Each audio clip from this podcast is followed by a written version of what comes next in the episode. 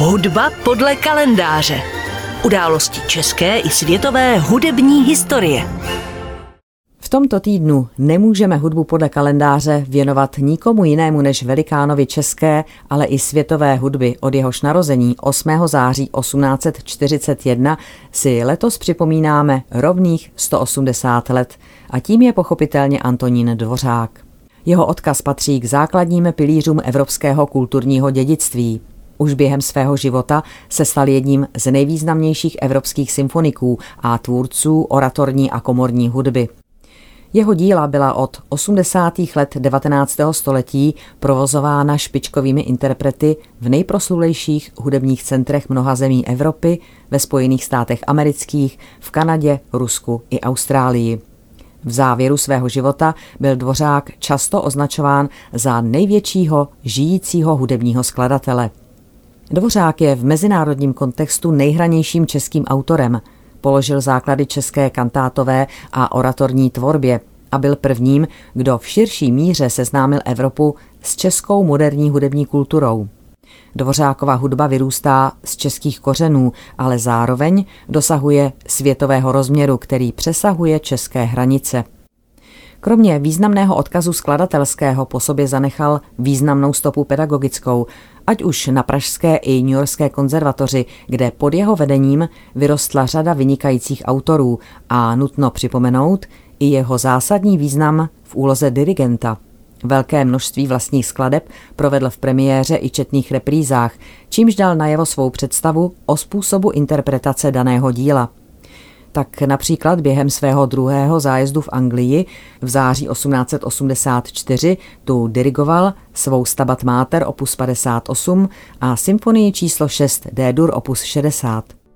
Je asi jen málo toho, co ještě nebylo o Dvořákovi řečeno, tak se dnes budeme držet spíše zajímavostí z jeho života. Během svého 62 let, 7 měsíců a 23 dnů dlouhého života napsal více než dvě stovky opusů, z nichž se dochovalo 186 opusových celků.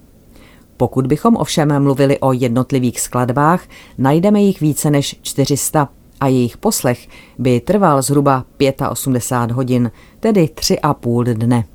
Dvořák měl ve zvyku vstávat velmi brzy, třeba i kolem páté hodiny raní, a po procházce zasednout k práci na právě rozepsaném díle.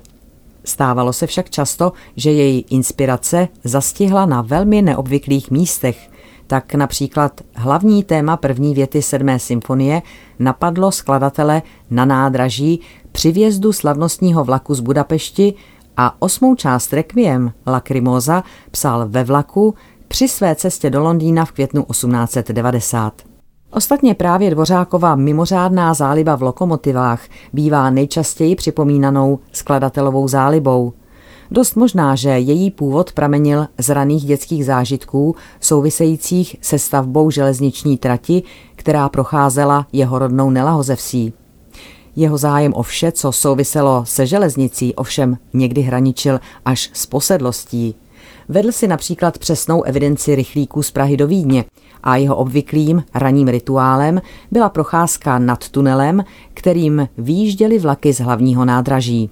Před svými cestami do zahraničí vždy pečlivě studoval jízdní řády a kombinoval různé spoje tak, aby cesta z přestupy zabrala co nejméně času. O jeho fascinaci lokomotivou ostatně svědčí i jeho slova. Cituji. Je složena z tolika částí, z tolika rozličných dílů a každý má svou důležitost, každý je na svém místě. I ten nejmenší šroubek je na svém místě a něco drží. Všechno má svůj účel a úlohu a výsledek je ohromný. Takovou lokomotivu dají na koleje, dají do ní uhlí a vodu, jeden člověk pohne malou pákou, velké se začnou hýbat a třeba, že vagóny mají váhu pár tisíc metrických centů, lokomotiva s nimi utíká jako zajíc. Všechny svoje symfonie bych za to dal, kdybych byl vynašel lokomotivu. Není divu, že tato Dvořákova záliba a obdiv došla po letech zpětného ocenění. V letech 1991 až 2018 byl po něm pojmenován český vlakový spoj kategorie Eurocity jezdící mezi Prahou, Vídní a Grácem. Jak už bylo řečeno, inspirace dokáže velké mistry přepadnout kdykoliv a kdekoliv. Například během prázdninového pobytu ve Spillville v létě 1893 komponoval Dvořák svůj slavný americký kvartet při procházkách ke Krocaní řece a okamžité nápady si zaznamenával z nedostatku jiného právě dostupného materiálu na manžety u košile. V závěru svého působení ve Spojených státech amerických navštěvoval Dvořák často v přístavu Loď Sále, protože měl už s několika měsíčním předstihem zakoupeny na tuto loď palubní lístky, byl mu podle tamnějšího zvyku umožněn vstup na palubu, kdykoliv loď kotvila v Yorkském přístavu. Skladatel se chtěl alespoň takto přiblížit domovu, který v poslední fázi amerického pobytu silně postrádal. A právě tady, v přístavu, se věnoval i práci na proslulém violončelovém koncertu Hámol. Česká filharmonie, kterou řídil Jiří Bělohlávek, hrála slovanský tanec číslo 7 C-mol Antonína Dvořáka. A i tato skladba je dalším dokladem toho, že umělecká díla mohou vznikat na vskutku netypických místech. Partitura orchestrální verze tohoto slovanského tance byla totiž napsána 1. srpna 1878 na vrcholu Špičáku během skladatelova letního výletu s přáteli na Šumavě.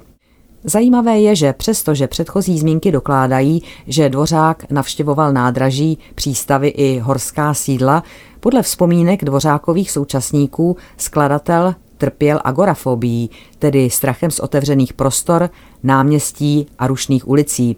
A to dokonce do té míry, že ke konci života se tato porucha stupňovala tak, že ho při cestách z konzervatoře museli někdy doprovázet jeho studenti. Je pochopitelné, že Dvořák, jeho život a dílo se stalo před obrazem mnoha uměleckých stvárnění. V hraných filmech se do něj převtělili Eduard Cupák, Vladimír Brabec, Josef Vinklář, Karel Houska, Lubor Tokoš a Hinek Čermák.